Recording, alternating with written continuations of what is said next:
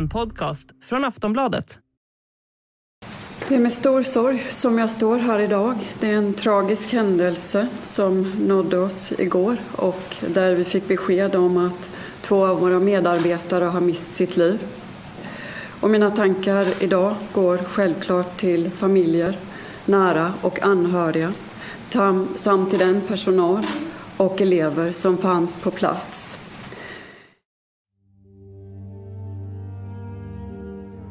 Det var den 21 mars i år som en 18-årig elev på gymnasieskolan Malmö Latin begav sig till skolan med en ryggsäck full av verktyg ämnade att döda med.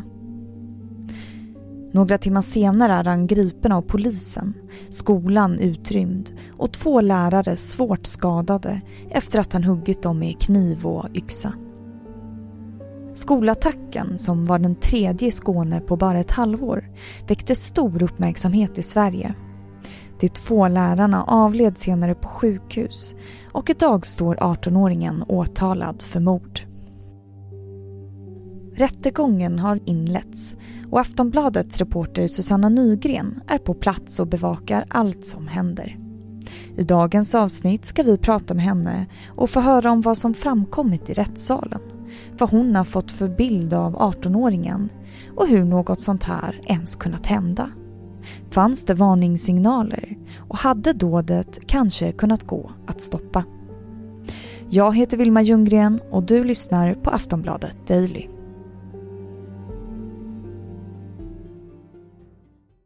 Hej Susanna och välkommen hit. Tack så mycket. Du är på plats och bevakar rättegången mot 18-åringen hur är stämningen i rättssalen? Ja, det är ju en eh, väldigt våldsam och brutal eh, skolattack och därför så är det mycket känslor i luften och eh, den tilltalade har gråtit vid flera tillfällen. Åhörare har gråtit. Det, är, ja, det ligger en hel, en hel del eh, känslor i luften och vid eh, de första rättegångsdagarna så var inte anhöriga till offren med i rättssalen. Vad jag har förstått det som så tycker de att det är för jobbigt att vara i samma rum som den åtalade. Idag var en av de kvinnliga lärarnas anhöriga inne i rättssalen eh, och satt med och lyssnade. Men det är alltså första gången som eh, anhöriga till offer är med inne i salen. Mm. Och vad har man hittills konstaterat har hänt? 18-åringen har ju erkänt att han har eh, dödat eh, två kvinnliga lärare i 50-årsåldern på eh, den här gymnasieskolan, Malmö Latin i centrala Malmö. Och, ehm, han har då använt dels en yxa och dels en kniv som eh, mordvapen. Och han beskriver, han kallar det att han slår, eh, han, han slår mot dem då den här yxan. Det är mestadels den han utövar våldet med. Ja, det här inträffade den 21 mars och då på eftermiddagen och eh, det är då han slumpmässigt går till attack mot två kvinnliga lärare på sin skola. Och vad sa han när han erkände? Ja, erkännandet har ju kommit i polisförhör tidigare. Han erkände nästan ganska direkt när ehm, eh, han greps. Han ringer ju till eh, larmcentralen själv kort efter dådet och berättar att jag har dödat två personer här på Malmö Latinskolan och eh, ni får komma hit och, och gripa mig. Eh, det är ungefär så det här samtalet går. Så det erkännandet kommer ju liksom direkt och det har han ju vidhållit vid hela rättegången och han menar att det här är hans hans sista utväg. Han har mått så dåligt och, och känt sig så pressad och stressad att han till slut känner att han måste göra någonting så att hans liv är förstört, så att han, det inte finns någon återvändo.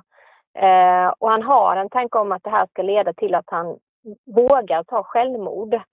Eh, han hoppas att han ska få så kraftig ångest av att ha dödat de här personerna att han då ska, ska begå självmord. Ett alternativ som man har också i bakhuvudet är att han hoppas att han blir inlåst på lång tid. Eh, för han orkar inte med att leva ute i det vanliga samhället som han kallar det. Mm. Ja, det har ju framgått att han verkligen lider av psykisk ohälsa. Men vad vet man mer om den här 18-åringen? Ja, man vet att eh, han är ju, eller var elev på Malmö latin. Eh, han eh, har uppvisat ett, ett beteende av att må väldigt dåligt när han möter någon motgång i livet eh, och han tar väldigt illa vid sig vid minsta lilla motgång. Eh, och för honom var det väldigt viktigt att vara duktig i skolan och när han fick reda på till exempel ett dåligt eh, provresultat så kunde han bli upprörd. Eh, lärare har vittnat i polisförhör om att han faktiskt kunde bli så upprörd så han slår sitt huvud mot eh, bordet framför sig eller gör andra sådana självskadebeteenden. Och eh, det ska liksom ha pågått i skolan under en tid och det fanns lärare som tyckte att, att, eh, att det var ett bekymmer med den här eleven medan det fanns andra lärare som tyckte att han var oförarglig och eh, rar och, och liksom trevlig. För, för det mesta så är uppfattningen kring den här eh, 18-åringen då att han ändå eh, på det stora hela visar ett hövligt beteende och att han, han är liksom eh, vad ska man säga, ganska, ganska tillmötesgående och eh, korrekt eh, på skolan. Men så kommer det då tillfällen då när han möter kraftiga nederlag eller när han liksom känner att han inte lyckas med saker och ting i livet. Då, då, går, då går det illa, då, då mår han dåligt och då har eh, personal på skolan svårt att hantera situationen. Aftonbladet Daily är snart tillbaka. Quality sleep is essential for boosting energy, recovery, and well-being. So, take your sleep to the next level with Sleep Number. With a Sleep Number smart bed, you can individualize your comfort level and enjoy a better sleep night after night. JD Power ranks Sleep Number number 1 in customer satisfaction with mattresses purchased in-store. And now the Queen Sleep Number C4 smart bed is only $1,599, a saving of $300 only for a limited time. For JD Power 2023 award information, visit jdpower.com/awards. Only at Sleep Number stores or sleepnumber.com.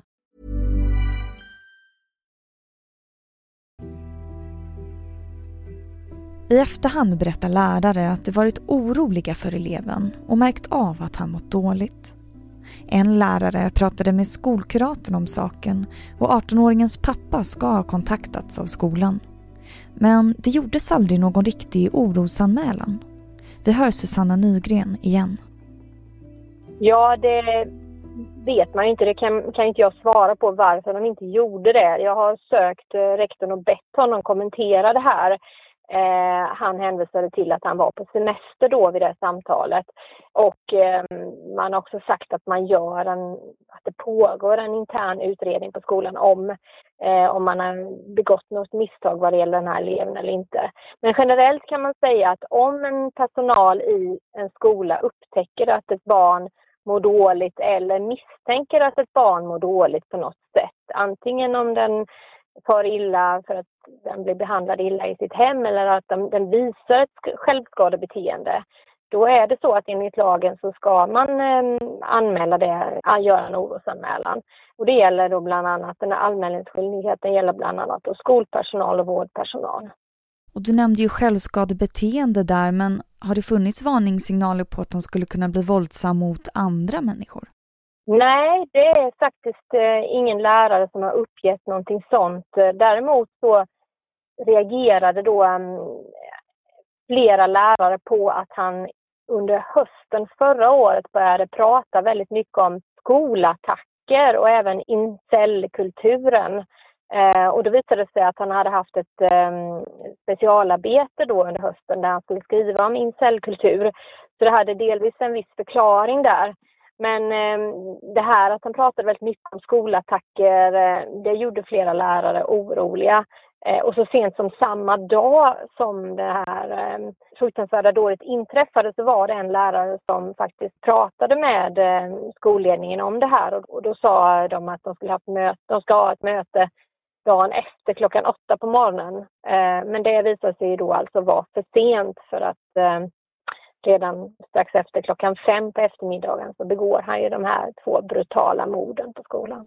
Mm. Och vad berättar vittnena som har hört? det är ju inte jättemånga som har sett den här eh, skolattacken men två personer blev ögonvittnen. Eh, och den ena är då en lärare som, eh, som berättade idag att hon faktiskt är, eller var 18-åringens favoritlärare och de hade en väldigt god relation. Och ehm, hon ehm, berättade då om att hon hade hört ett väldigt fruktansvärt skrik utanför korri från korridoren och förstod att um, det här var någonting allvarligt. Och sen hörde hon ett skrik igen och då tänkte hon att nej, det här är kanske den här eleven då som hon hade misstankar om att han inte mådde riktigt bra och nu har han gjort någonting. Och då gömmer hon sig med en annan eh, elev i ett mindre rum intill där de befinner sig nu och, eh, och sen när de är i det rummet då så då känner hon att hon måste ändå försöka ta reda på vad det är som händer så hon öppnar en dörr som finns där och, och tittar lite försiktigt ut i korridoren och då ser hon det pågående våldet mot ett av eh, de, eh, offren. Och, eh, ja, som hon då sen stänger snabbt den här dörren då för att det är en ganska jobbig syn för henne att, att in.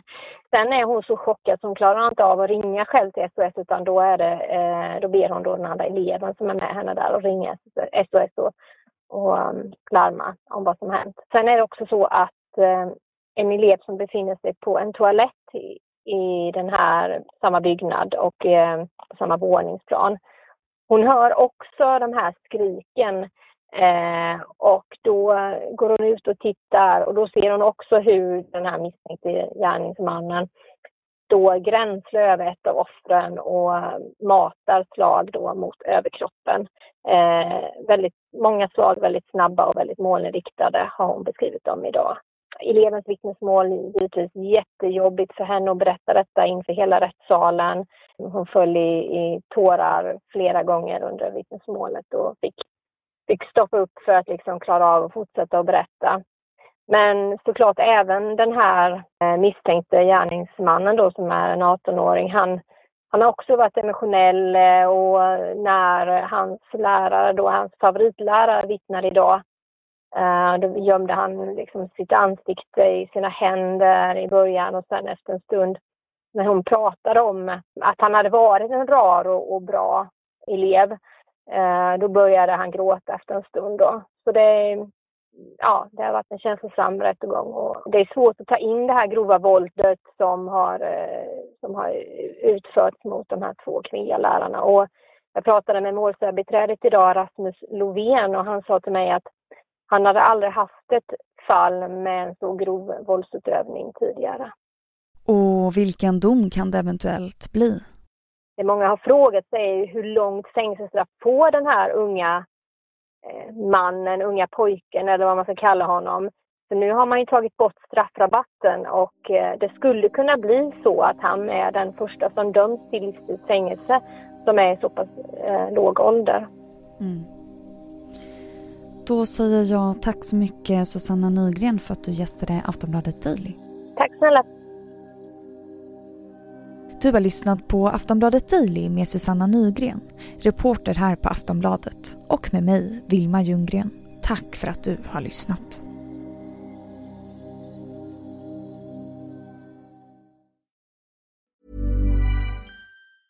Normally, being a little extra might be a bit much, but not when it comes to healthcare. That's why United Healthcare's Health Protector Guard fixed indemnity insurance plans, underwritten by Golden Rule Insurance Company, supplement your primary plan so you manage out of pocket costs. Learn more at uh1.com.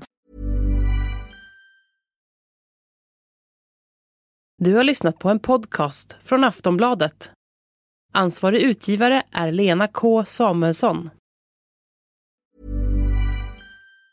Tired of ads barging into your favorite news podcasts? Good news. Ad-free listening is available on Amazon Music for all the music plus top podcasts included with your Prime membership. Stay up to date on everything newsworthy by downloading the Amazon Music app for free or go to amazon.com slash news ad free.